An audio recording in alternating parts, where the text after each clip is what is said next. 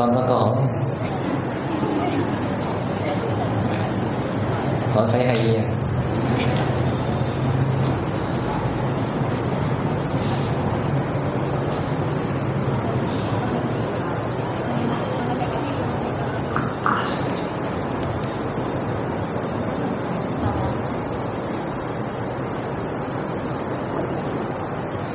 Dạ thưa thầy, cho con hỏi bốn câu hỏi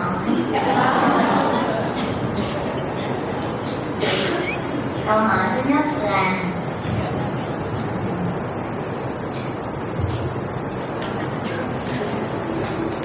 con thấy ở lứa tuổi như con việc thích ai đó là chuyện bình thường.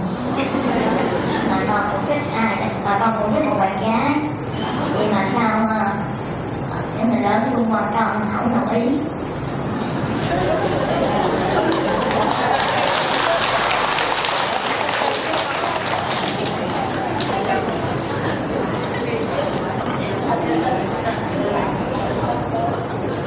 Câu hỏi kế tiếp. Dạ câu hỏi số 2 là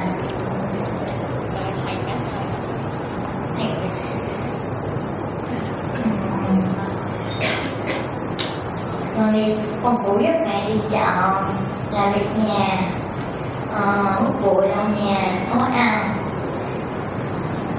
mà mấy bạn của mẹ con nói là mẹ con dạy như vậy mai mốt con hầu vợ con thì cái đúng không thầy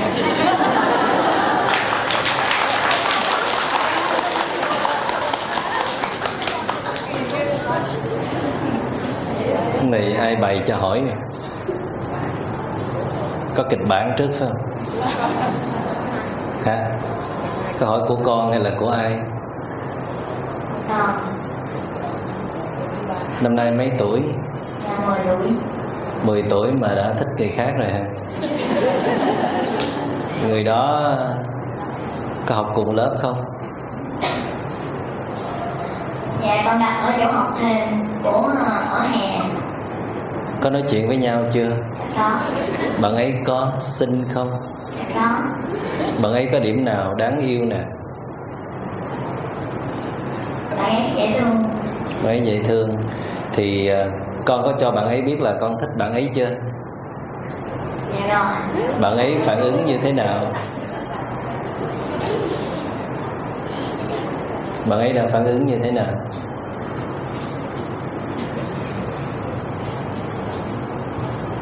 Ấy cũng thích con. Làm sao con biết được bạn ấy thích con? Bạn nghe nói. Bạn ấy nói sao thì à, bạn ấy thích con cũng giống như là bạn ấy thích những người bạn khác thôi. Và con thích bạn ấy cũng giống như con thích những người bạn khác thôi. Chỉ có điều là bạn này à, hơi dễ thương hơn các bạn ấy một chút thôi. Và con cũng dễ thương hơn những bạn kia một chút thôi. Nhưng mà con dễ thương hơn các bạn kia một chút trong mắt của bạn ấy thôi, chứ không phải là thật đâu nhé và bạn ấy dễ thương hơn những bạn khác ở trong mắt con. Một chút thôi đó. Đó là trong mắt con chứ không phải thật đâu nhé. Cho nên là nếu mà mình thích một cái người nào đặc biệt hơn những người khác đó, thì mình sẽ rơi vào tình trạng thiên vị một chút. Nghĩa là mình sẽ dành thời gian cho người này nhiều hơn.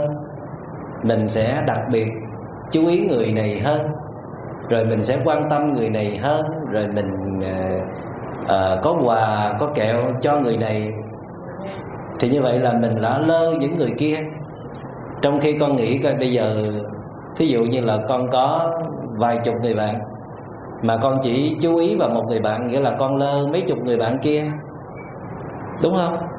Con sẽ đối xử không công bằng với mấy chục người bạn kia. Vậy thì theo cách này thì chắc không hay. Thay vào con vẫn giữ như cái tình bạn trước đây đó, là quý nhau hết, quý một lượt mấy chục bạn luôn. Và có quà bánh gì cũng cho mấy chục bạn luôn, thì mình sẽ có được một cái tâm hồn rộng lớn.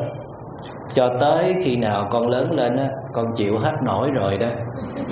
Con cần phải có bạn đó ở bên cạnh con thường xuyên mà người lớn người ta gọi là chiếm hữu đó tức là mình chiếm về phía mình đó thì lúc đó mới tính sao?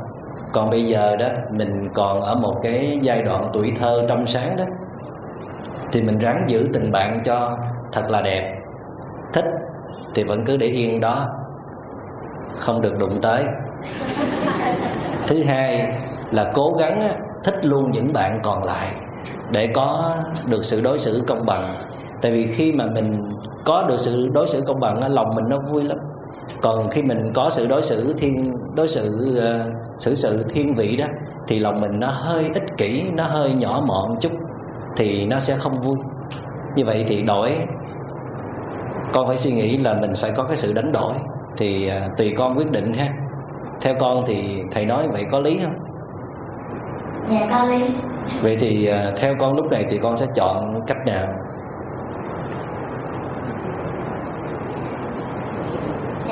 dạ uh, đối xử công bằng. Thì đối xử công bằng còn uh, mình thích bạn ấy thì cứ để trong lòng ha rồi qua câu thứ hai là con phụ việc với mẹ. À, các bạn nói như vậy sau này hầu vợ ha mấy bạn của mẹ con. Bạn của mẹ con hả? Thì đôi khi là các cô các dì à, nói đùa thôi. À, mà đàn ông hầu vợ đâu có sao đâu. Chỉ có điều là lúc nào cũng hầu hết là có sao nhưng mà ở tây phương người ta không có gọi là hầu, mà người ta gọi là sẻ chia công việc.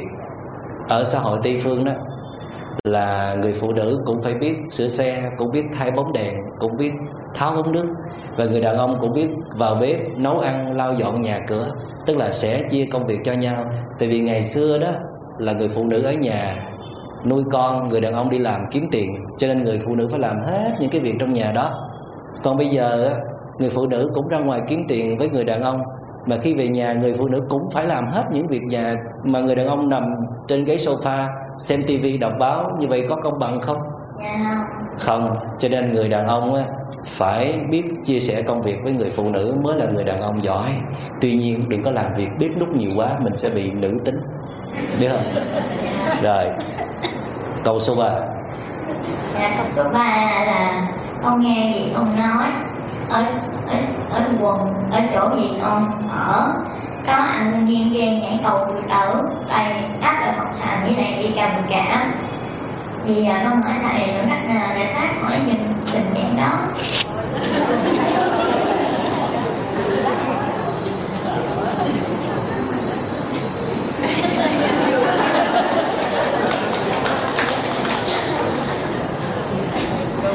Cho ông trà chút nha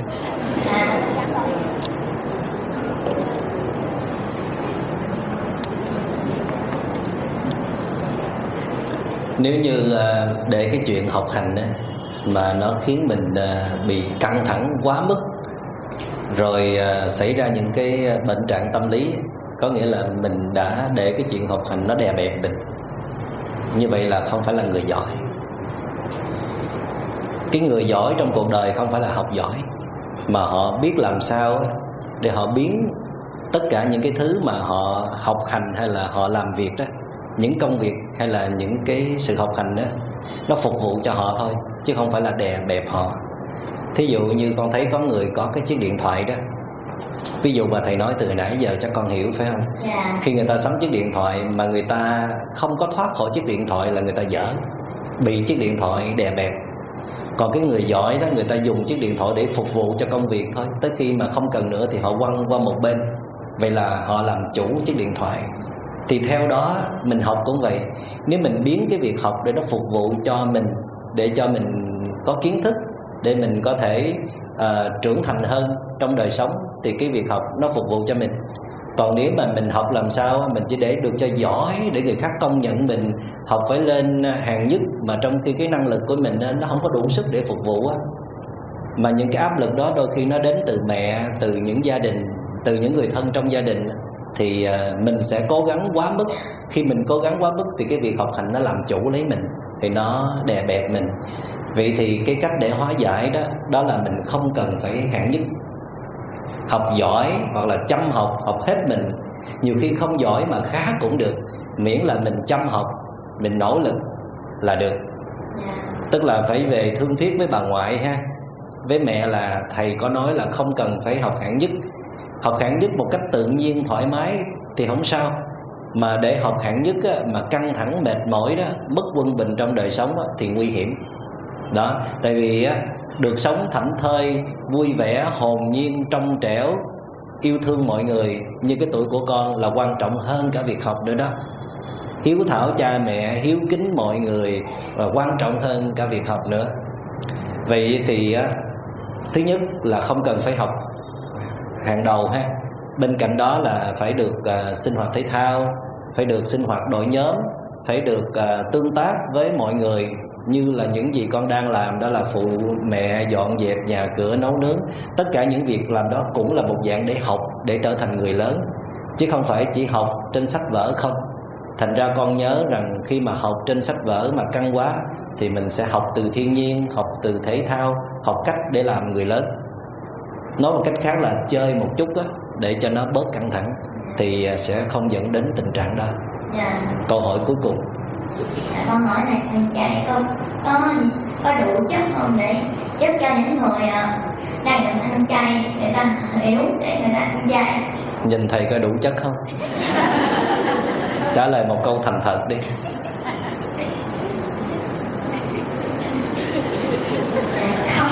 Có hả nhìn nhìn vào cái gì mà xác nhận điều đó?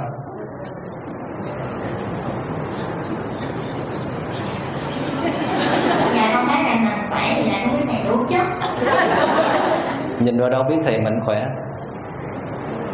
Nhìn vào gương mặt thầy. Gương mặt thầy như thế nào? Vui vẻ. Vậy là người nào vui vẻ là người đó đủ chất phải không? Ăn chay cũng phải học cách. À, ăn chay không có thiếu chất đâu ngày xưa cái thời của thầy là ăn chay thiếu chất. Con biết là ngày xưa thầy ăn chay năm thầy 12 tuổi. Năm nay con bao nhiêu tuổi rồi? Dạ 10 tuổi. Là thầy lớn con 2 tuổi mà thầy quyết liệt ăn cho tới bây giờ. Mà ngày xưa ở dưới quê thầy không có đồ ăn chay gì nhiều hết. Mà muốn mua một miếng tàu hũ cũng rất là khó. Mình không có tiền để mua nữa. Cho nên là lấy cái vỏ của trái thanh long đó cái vỏ màu ờ, màu đỏ đó gọt cho sạch rồi muối xả hay là muối tiêu chiên ăn rồi hái rau trong rừng ở trong vườn. Vậy mà vẫn sống lây lất qua ngày. Trong khi đó là trong gia đình thì à, lại ăn mặn nữa. Cho nên sự cố gắng, nỗ lực rất là nhiều. Và thầy đã làm điều đó thành công cho tới bây giờ. Thì ngày xưa nhìn à, đèo đọt, nhìn xì cúc lắm. Sơ sát lắm. Nhưng mà sau này thì mình vào trong tự viện, rồi ờ, kinh tế phát triển rồi mình biết cách để mà mình chọn lựa thức ăn và thầy có thời gian sống ở bên tây đó thì bên tây người ta ăn chay không phải ăn để cho ngon. Người ta ăn không phải để cho ngon người ta ăn để cho có sức khỏe. Thì thầy cũng nghiên cứu ăn làm sao để có sức khỏe. Thành ra là biết cách ăn thì dù ăn chay hay là ăn mặn đều có thể có sức khỏe được hết. Dạ. Cảm ơn những câu hỏi của con. Lần sau nhớ chuẩn bị 10 câu nha. Dạ. Rồi